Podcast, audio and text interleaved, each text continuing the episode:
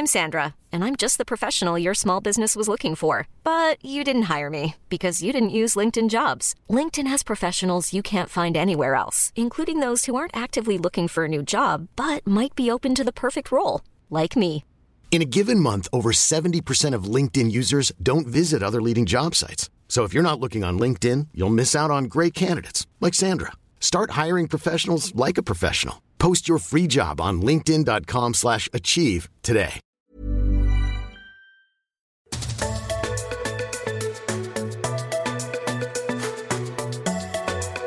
Secondments, promotions, leave cover, project roles. There are so many ways to expand your skill set and forward your career without having to leave your company. Unless, of course, you work for a very small company, in which case you might have to improvise a little. In today's episode, Shell and Em will discuss some common mistakes that people make when moving internally, and they'll also share their top tips on how to get a new job in your current workplace.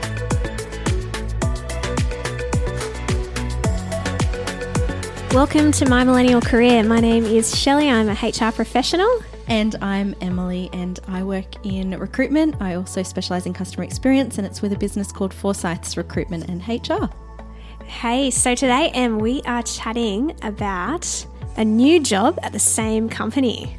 Yes, so also known as an internal transfer, an internal career movement, all sorts of names that it can be called, but new job, same company is what we're going to call it today. Just a heads up on today's episode, we've made an assumption that you're in a bigger business where there's lots of internal opportunities that come up and that the roles internally are advertised both internally and externally. And so, I guess our end goal from today's episode is that we're going to help you land your next job opportunity internally. This might be a promotion, it might be sideways movement, it might be a new stretch or high duties kind of opportunity. But Our goal is that we want to help you get there. So, we've got top three tips, our top three tips for landing a new job at the same company. Em, you're going to take it away for us. Kick us off. Okay, first tip with my recruiter hat on, you know I like to put that on every now and then, is treat it like you're an external. So treat that application process, treat that recruitment process like you're an external.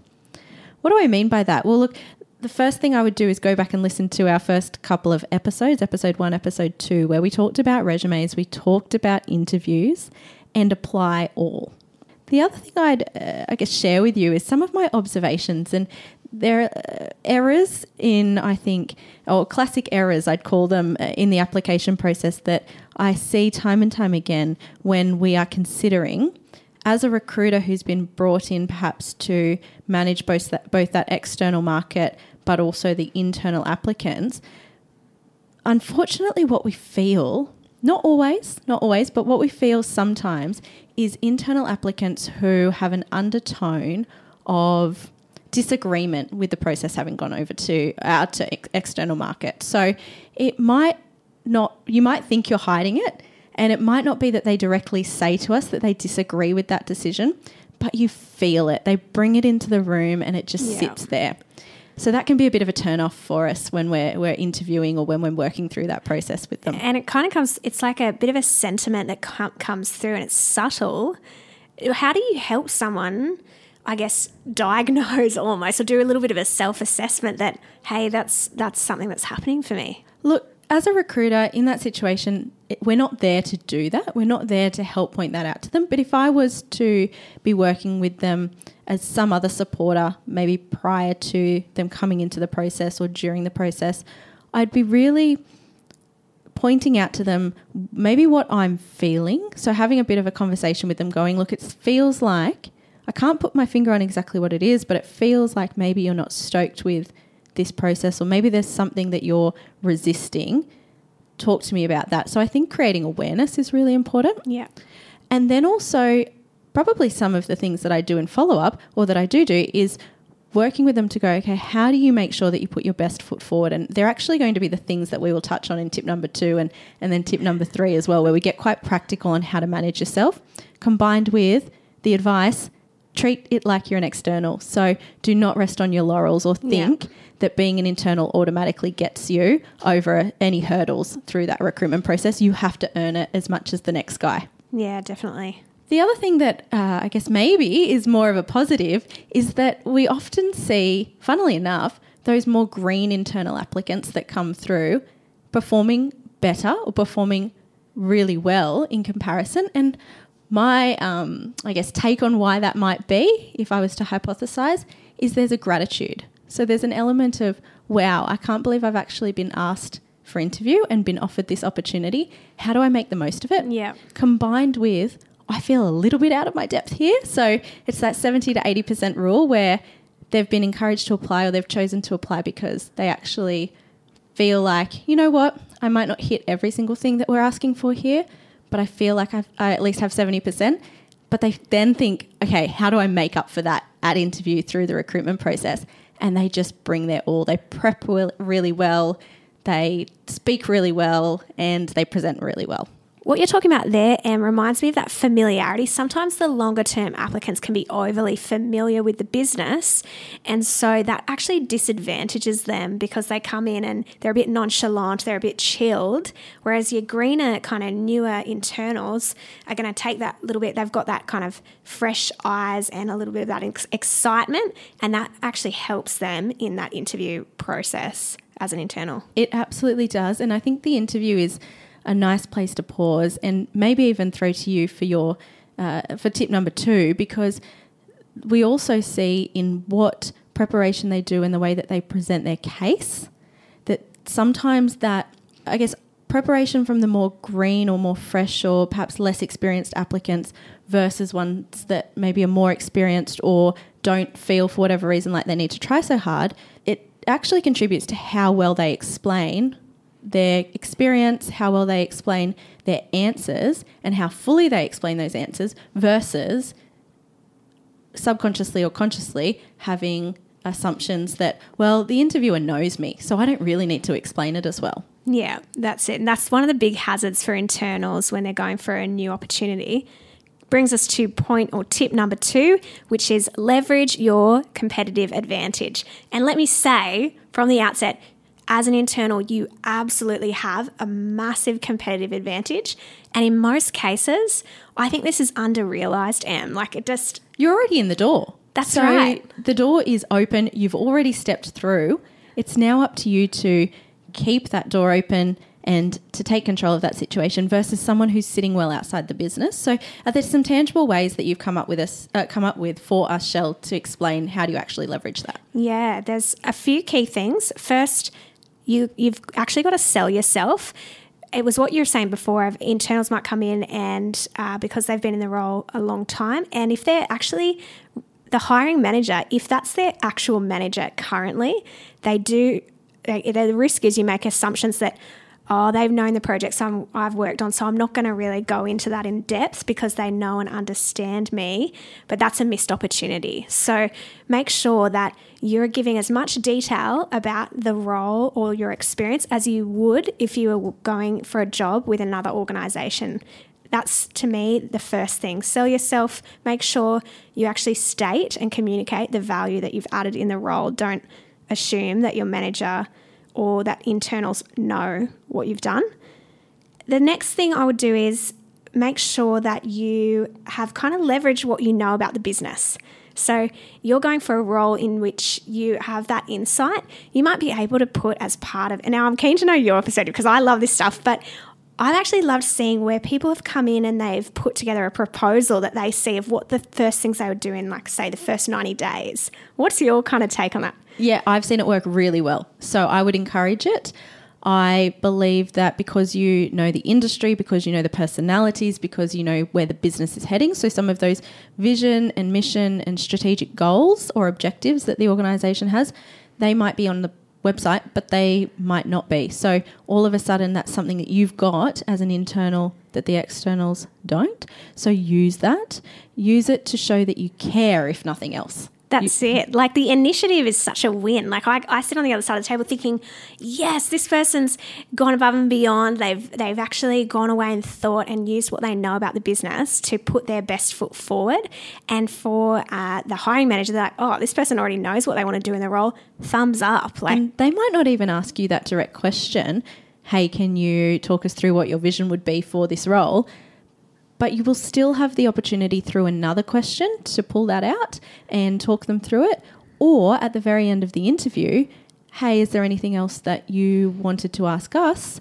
Well, actually, yeah, I do have some questions. I also have something that I'd like to show you that I put my mind to. I've prepared a 52 slide presentation. no, no. Can someone turn on the uh, audio visual? No, just uh, maybe a one pager. a one pager. It's so good. And I, I, I really love when candidates do that to me. It's just like such a nice, refreshing thing. And as an internal, you've got that competitive advantage straight up. Yeah, anyone can do that, but the key is that as an internal, you've got the knowledge to do it better. Yeah, for sure.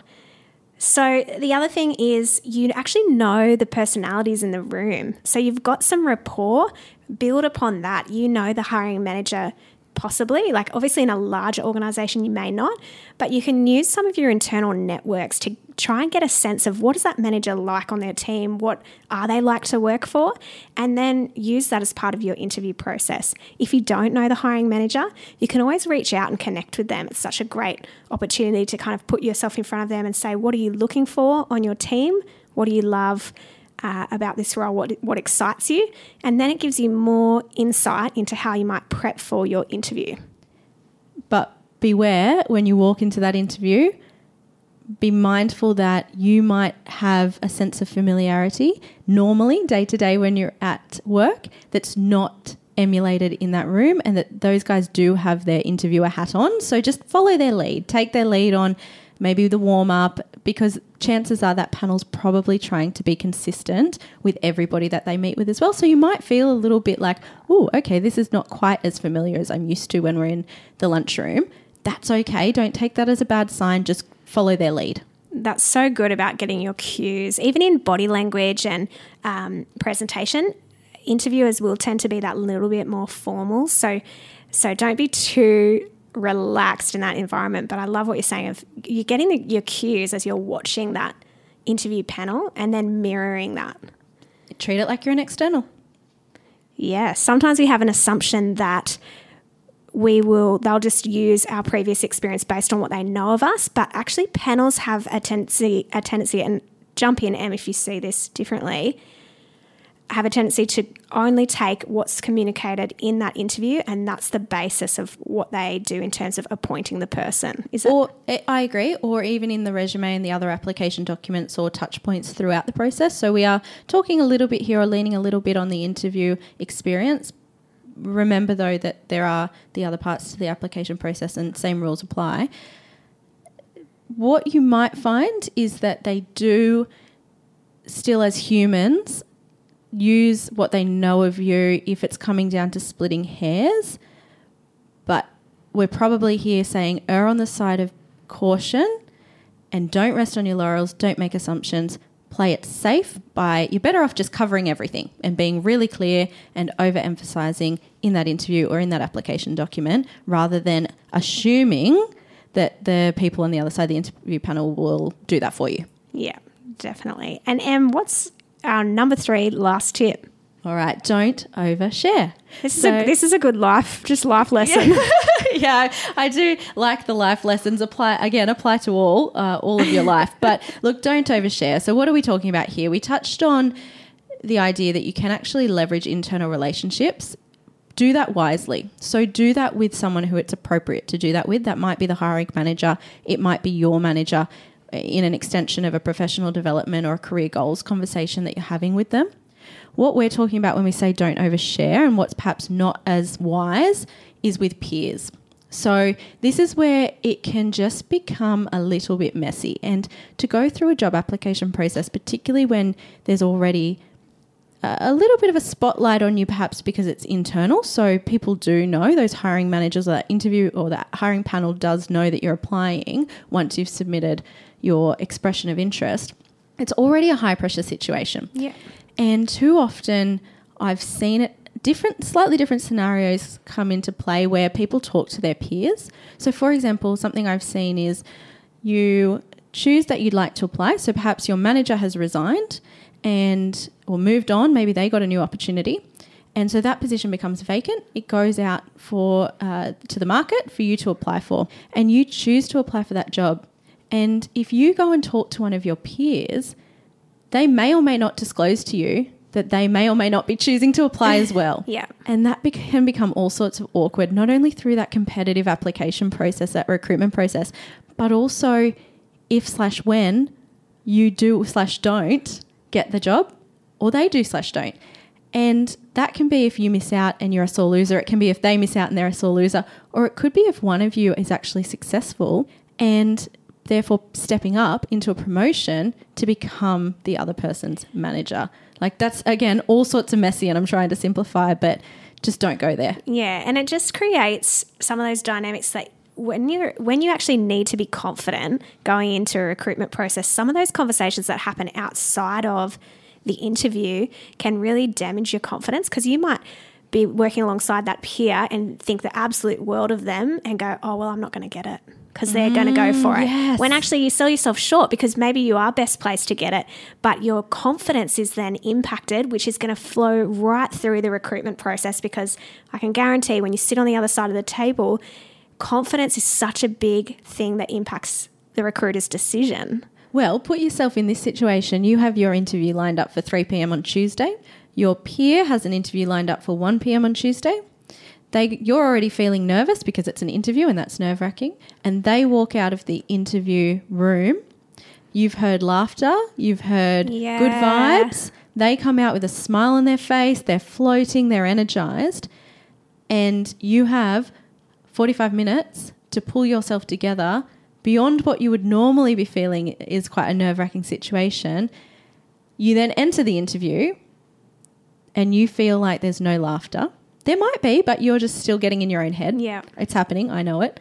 There's no laughter. You're not feeling the same vibes. How it, that progresses is probably that you become more nervous, you feel less confident, you walk out feeling defeated, and it's going to permeate the experience that those decision makers have of you. Yeah, and it's like ignorance is bliss. Sometimes Yeah. not knowing that my best mate, my best buddy at work is going for the job can actually be the best thing for you as you kind of progress through. Run your own race. Run your own race. Keep your head down. And also, the other thing I, I guess is a little bit of a warning. You might think you can tell your best bud that you're applying, or you might think that it's safe to share with someone in your team or someone from a different team that you're considering applying. But what if they go and tell the next person? They might not realize that that's sensitive. They might, to your face, say, Wonderful, good luck, and then go and say something to someone else. And you just don't need that extra complication in what is already tedious, sensitive, and nerve wracking. Uh, all recruitment processes are. Yeah, spoken like a true recruiter. Yeah, just yeah. It- eh, oh, I've seen it too many times, Shell, too many times. And so, simplify your life. Don't overshare. yeah. What about pay though, Shell? We've got some questions here, and the first one is a good one, and that is what do you do in a situation where new job, same company, you're successful in achieving an offer? How do you manage the pay negotiations? Yeah, so I guess to me it's the same as if you were going for an external role, Em. So what we're going to do here is go in and treat that offer process like you're getting a new contract of employment. The only times it wouldn't be like that is if it's higher duties. So I would encourage everyone go back, listen to the pay episodes and the bonus episodes. You might get some tips there of how to do it. But it's a new job offer, so you can go into that contract negotiation the same way as you would with an external organisation. Awesome. Sounds easy. We've had this question sent through via the My Millennial Money Facebook community from Bardia. They've heard advice that you should stay in the same company for two to three years max, then move to another company in a better position.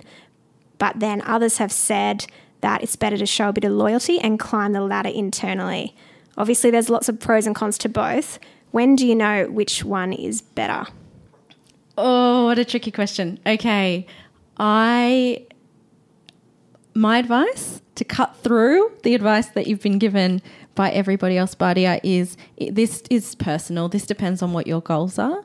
We recently recorded an episode on goals, and I'd encourage you to take a listen. Shameless plug, uh, because essentially this is going to depend on what you want, what is going to make you happy, and then assessing that against what opportunities lie uh, as available in the market or in the company that you're in at the moment. I think it's really going to come down to you. The pros and cons will be pros for you if they work for you. They'll be cons for you if they don't work, and that's just going to be different from person to person. Yep. How's that for a politi- politician's That- answer? Yeah, that's hundred percent. I'm just turning it back on you, buddy. Hundred percent. Hey, so this is our new job, same company. It pretty much wrapped up. But before we close, we talked in our previous episode on career goals that we're introducing a new segment.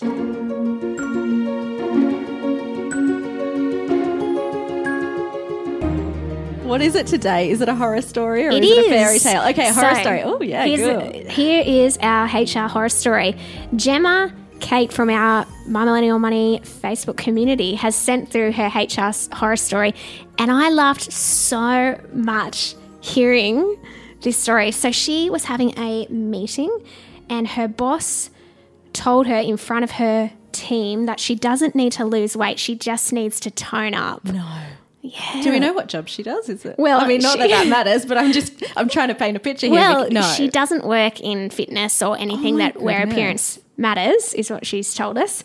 And so it has zero relevance to her actually being able to perform the job. I mean, really, I don't know that you could say that anyway, but I just feel like I have so many questions. But I'll let you finish. I'll let you finish. And so not long after, he was fired. And she said that the executive, the whole team, literally walked him out in a convoy out of the building. But then, get this, this is a clincher for me. Then he forgot his keys. So how's this? They had it. they had to do the walk back through, collect the keys, and then the escort out again. I wonder.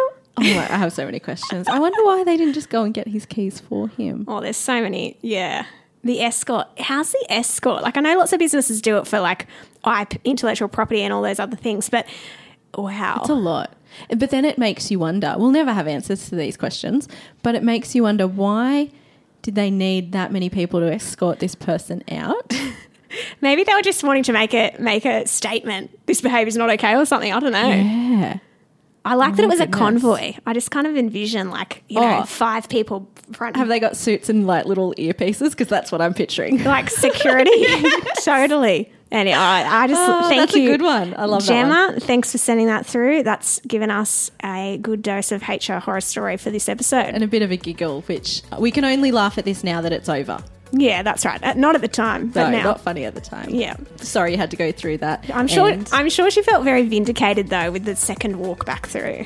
Oh, but also a little bit of karma, maybe. Yeah, there you go. What, go, what goes around comes, around. around. I, I always go to say, well, like sometimes I'm worried I'm going to stuff those common sayings up. Like what goes around comes back down.